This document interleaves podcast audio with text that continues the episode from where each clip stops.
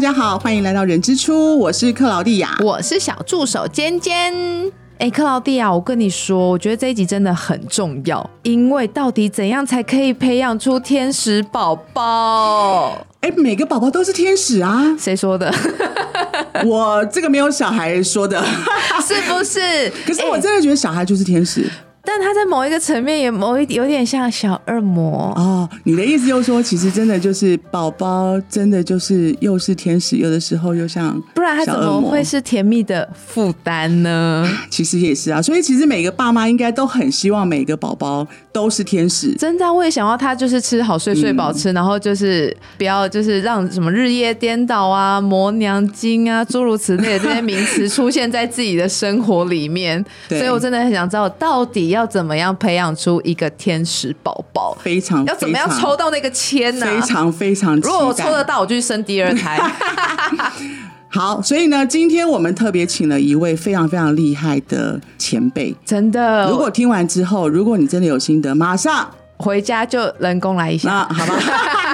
所以今天很开心，我们能够邀请到，真的我自己对这位来宾的印象就是非常的温暖，然后看到他在照顾宝宝的时候那种优雅、的有爱，你知道充满爱的眼神跟充满爱的肢体动作。那以及我觉得对妈妈那种无微不至的照顾，跟妈妈对于她的这个照顾的反馈也是非常非常高度评价。所以我今天真的一定要问的彻底，到底要怎么样培养出一个天使宝宝？很大的压力，为了你第二胎，对不对？为了我的第二胎。好，我们先来欢迎这个非常厉害的宝宝教母吴姐，欢迎主持人好，我是吴竹燕老师，那一般人称宝宝教母。对，所以之前跟吴姐都在工作场合时候碰到，可是我可以从旁边观察到对于。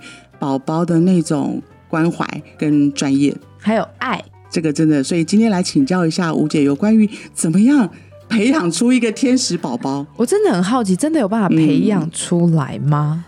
呃，要说培养的话，对我们好像在做一个功课。嗯，可是对我来讲呢，今天就是我们给宝宝的陪伴，因为他只是一个胎儿，从一个单细胞开始的。那我就简单的说，因为我常常在跟妈妈讲胎前的孕期中的课程，就会告诉他们：你看，我们人要活着，就是要靠阳光、空气、水。大家都知道，就是当你已经孕育了你的宝宝，他的细胞不停的在分裂，除了你要有给他足够正确的营养、有好的因素以外，好的因素里面最大的一个就是，他也是需要阳光、空气、水。嗯，那他的阳光就是我们给他爱的感受。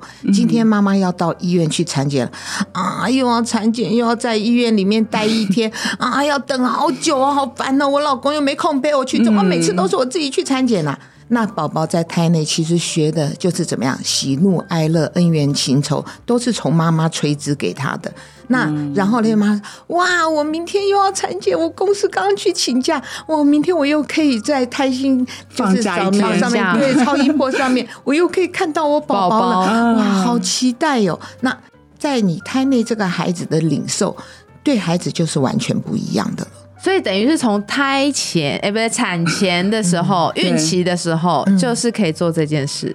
妈妈快乐很重要啦。对，所以也就是说，宝宝在肚子里面的时候，妈妈的心情，哎，其实这个我们也曾经提过。对。可是真的天使宝宝怎么样能够让他变成一个天使宝宝？其实就就像吴姐讲，它不是一个培养，而是一个陪伴，心灵层面的陪伴。对，我觉得很棒哎。嗯，就是从他在肚子里的时候就开始感受到跟给他的爱。就像是我在人之初的时候也一样，我妈妈住进来了，我进到她房间来的，我会向妈妈做自我的介绍。然后妈妈，现在这是我们认识的第一面，你跟你老公，然后到有小孩，到现在我来见你，都让我们让一切都从爱开始。那我们一起来说宝宝的事情，妈妈就会说：哇，我光听到你这句话，对呀，我就觉得我来人之初好安心哦。这就是好的开始，是成功的一半。那如果怀孕的妈妈的话，其实从她在备孕的时候，她在期待宝宝的时候，她如果带的是爱的来期待的时候，天上的宝宝在天上选妈妈的时候，好宝宝就比较容易会选到你。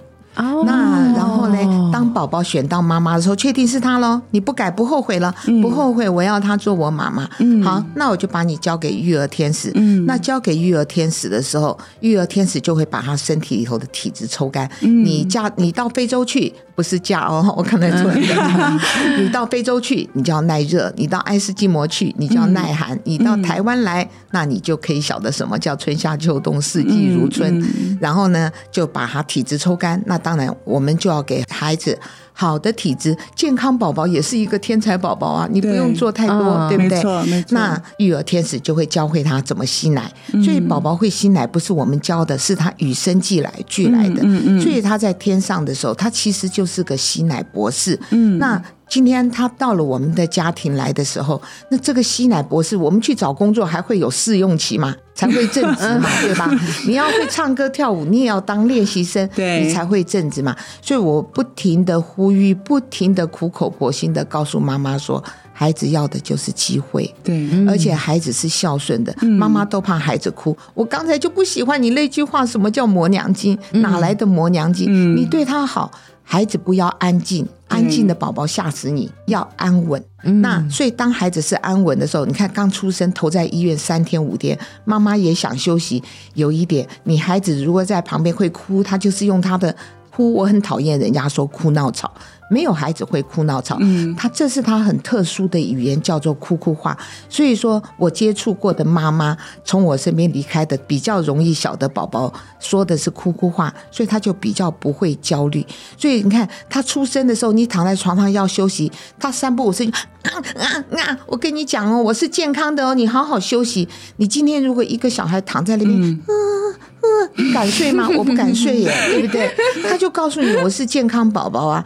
过了一会，因为出生宝宝的胃就只有弹珠那么大嘛，对，而且它是像我们的嘴巴憋得很紧，像我们吃到那个猪肚一样，嗯，它是柔软，你又没有弹性的，就接着他要吃少量的奶，慢慢去揉了个胃，揉了个胃，胃才会慢慢的有弹性，慢慢的变大起来，所以开始就会。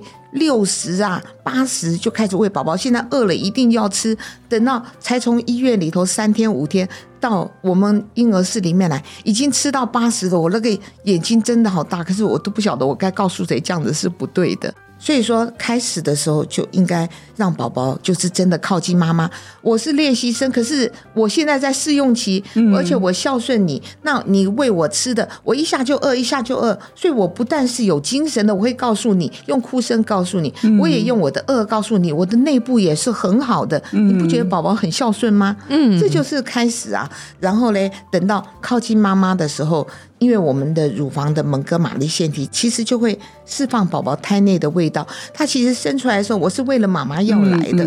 结果宝宝生出来了以后，妈妈嘞，妈妈嘞，你可以听那个宝宝声音，妈妈妈，他其实都在叫妈妈嘛。所以说，其实就把宝宝放在身边，也许他要吸，你就让他继续学。嗯，那要是他不要吸，其实真的，我一路来那么长的经验。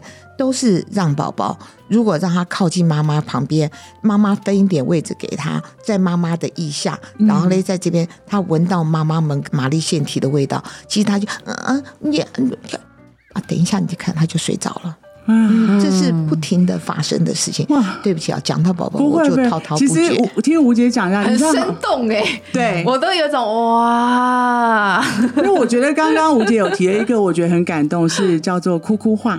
对，哭哭话。对，从一开始吴姐也说，这个宝宝在肚子里的时候，那个时候你妈妈的心情，这怎么看待这件事情？对，然后宝宝的感受，到宝宝出生之后，可能面对不同他的生理状况的时候，他的反应，其实我觉得都要把它当做，就像您刚刚所提的哭哭话。嗯，哭哭话就是他在反映他的一些需求、情绪或是需求。是的，所以我觉得每件事情都可以让每一个妈妈用不同的角度来看他，不要再用自己觉得说宝宝哭就觉得很烦躁。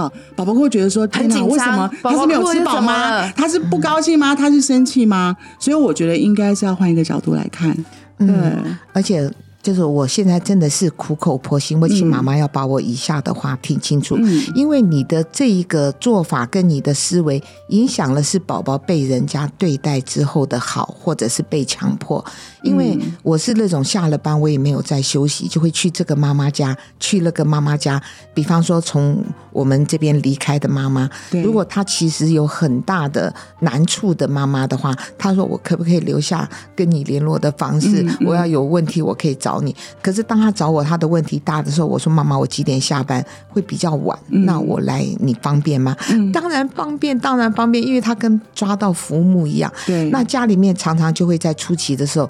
会准备月嫂，或者是准备保姆，可是他们对于宝宝哭。就会有很大的压力，所以说就算是宝宝跟保姆在房间里头睡，当宝宝哭的时候，保姆当然就要观察宝宝发生什么事情。嗯，其实宝宝是要让他从初期就学会等待，因为他行为能力他，可是他感知能力强，在他现在能感知的时候，我们要让他学到事情不是你一哭就会马上发生的下一个动作。嗯，那往往下一个动作都是抱的时候。宝宝就会学到，只要我哭就会被抱。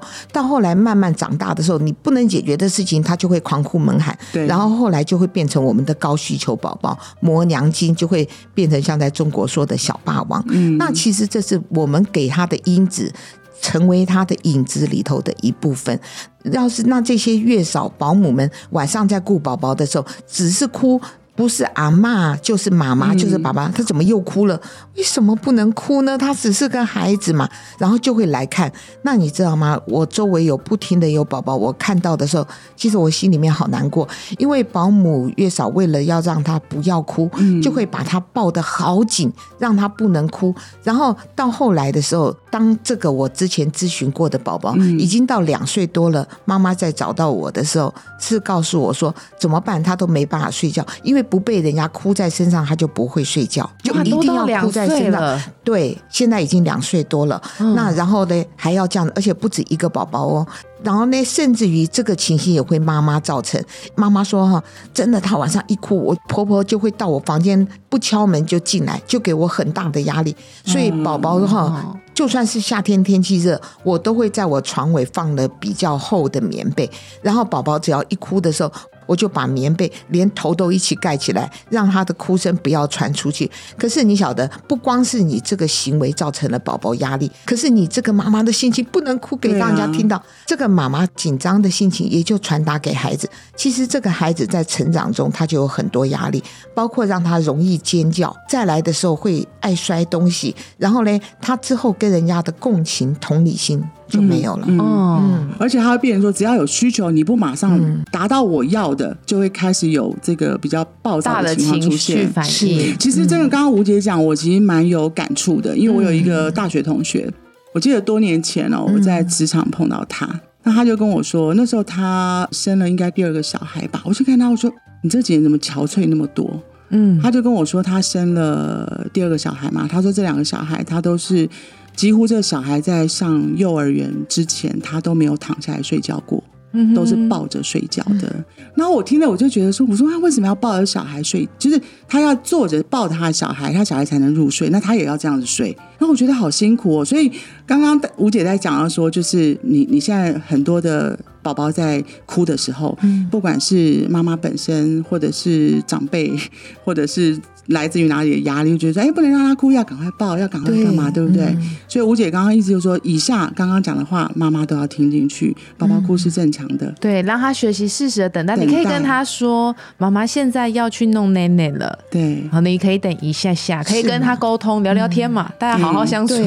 那然后像 吃母奶的宝宝。他要使尽了他全身的力，吃奶的力是要很大的力，而且会用到他颜面吸吮、咀嚼、吞咽的神经群组、肌肉旗骨跟整个骨骼各方面的反应，要超过六十四组。这个样子用的力，就等于一次一餐就跑了一次马拉松。嗯，那你一天要跑六到八次的马拉松，我拜托你不要动不动喜欢了就来啃我屁股，爱了就来咬我的脚，这动不动就来摸我，你让我好好睡觉，他就是个天使宝宝。可是你要是说吃的是奶瓶的话，你看宝宝全身都不要动，只要靠一个嘴巴，拱着拱着，十五二十分就吃完了。然后呢，再来的时候，这些奶下去的很快，可是孩子的肠胃不够成熟，然后等一下肚子里头的嗝又没拍上来，呃，呃了一个气，宝宝本来肠胃不成熟，是不是就容易溢奶？溢奶的时候，那宝宝压力又来了，他怎么又溢奶了？新生儿宝宝本来肠胃不成熟，偶尔就会溢奶呀。那可是我们怎么样从生活中的行为去让他这些变得是他的舒适？他也就是天使宝宝啦。那如果他如果吃的是配方奶的话，根本就全身不用用力，那一天。吃一次配方奶就才跑了跑了一百米来说好了，那一天吃六餐四小时一次很规律嘛，那才跑了六百米的，没有跑到马拉松这样子。那宝宝每天都要有运动，他是不是要有别的方法来释放他的体力运动？哭就是很好的运动啊，所以他其实还是天使宝宝，他会自己想办法来疏散掉他身上的能量。所以说，对我来讲，如果单是吃配方奶的宝宝哭，他就是个天使宝宝，因为我会自己想办法让我自己变得健康。啊啊！可是有一点，当哦他在运动，就让他哭，我们等一下再去，那这不对，因为他会得到的是一种被放弃的感受。陪他一起运动。哎呦，你在叫妈妈哟！哎呦，你在跟妈妈说你爱我哟！所以说，宝宝只要哭的时候，都把它当做好的语言。哎呀，妈妈来了，妈妈来了，你也。在想妈妈的，对不对？也正好耶，妈妈在想你。可是我们一般的就会说啊，是不是又胀气了？啊，是不是哪里不舒服了？啊，那是不是肚子又饿了？哎，你看人生不如意十之八九，出生就开始学耶。哎，现在哎，我刚听完，我是宝宝，都觉得哎，旁边的人可以先安静一下吗？压力好大。没有，可是卢姐刚刚提了，就是你还是要陪伴他。对，虽然他在哭，跟你表达他想讲的话。对对对。所以你必须要在旁边要跟他有互动。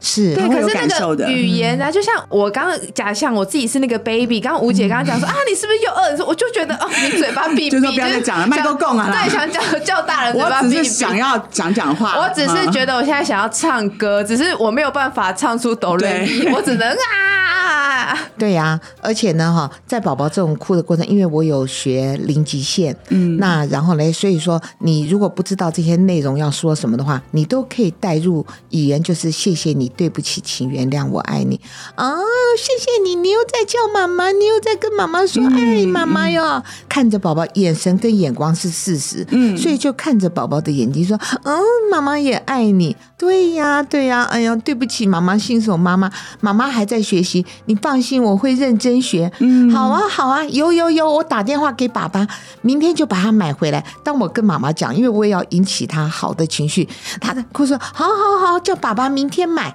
有有有，妈妈在学习，明天就会。其实谁晓得他在讲什么呀？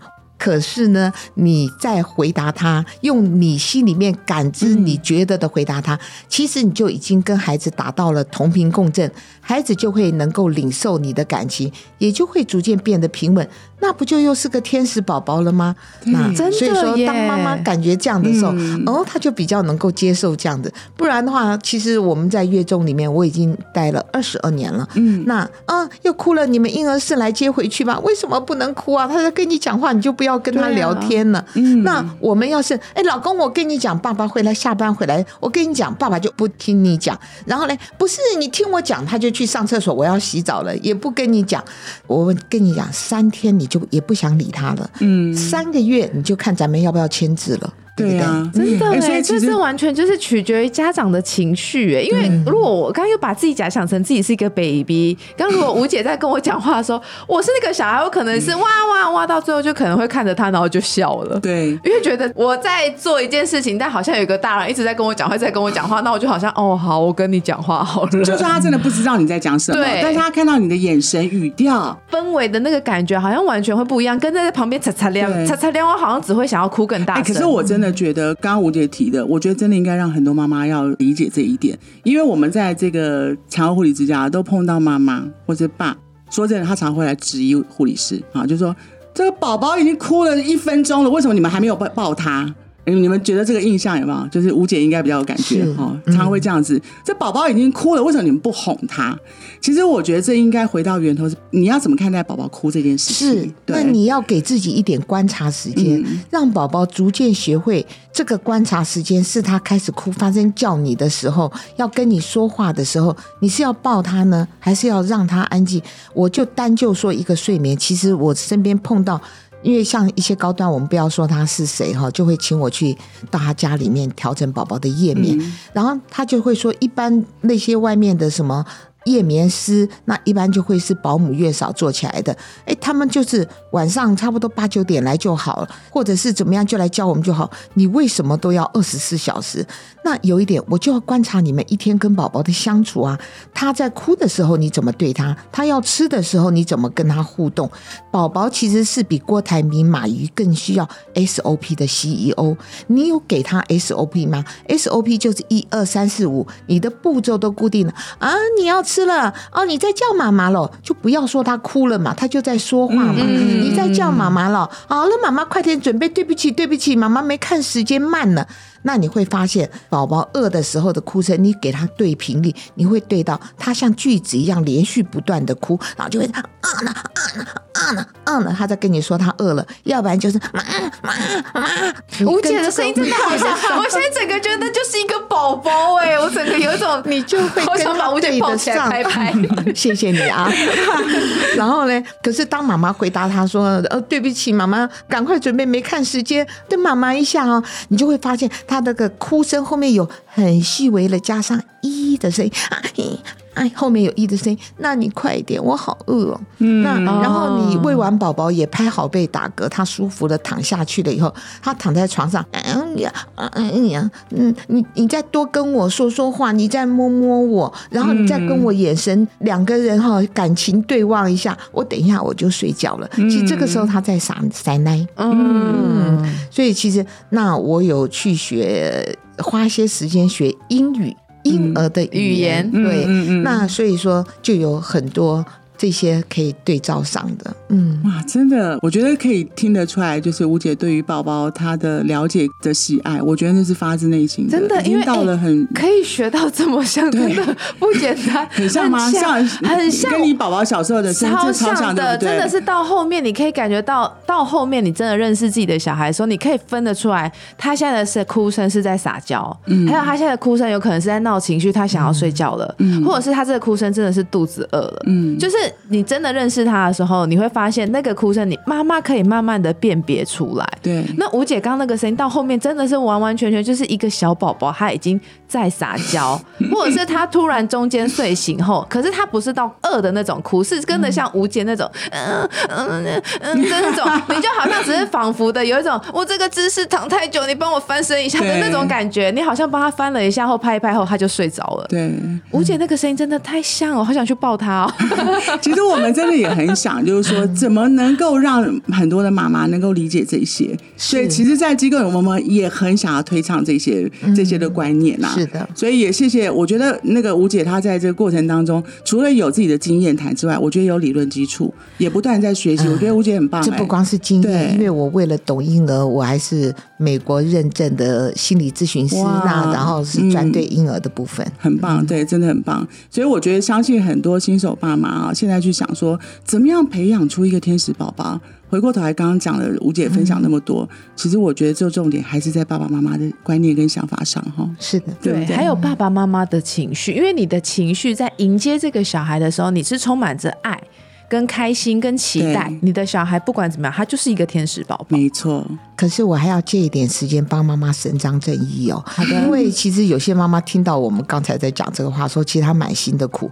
所以说是在家庭里头有一个就是宝宝的照顾者，所以不光是妈妈，就是这整个家庭里面，当请了月嫂保姆，月嫂保姆也就是成为了这个家庭的成员。对，所有人对这个孩子是什么的心态？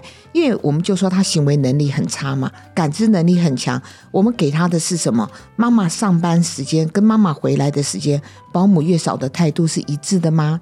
然后呢，看得见看不见的时候，我们给他的感受领悟是好的吗？对，其实这个都影响了宝宝。所以其实我不停的踏入了每一个家庭，其实长辈。阿公阿妈、娃公娃妈，他们的整个态度其实都影响了父母跟自己孩子的相处。可是你怎么样是有正确的影响、好的影响？这个也是我要替妈妈讲一讲话的地方。对，其实。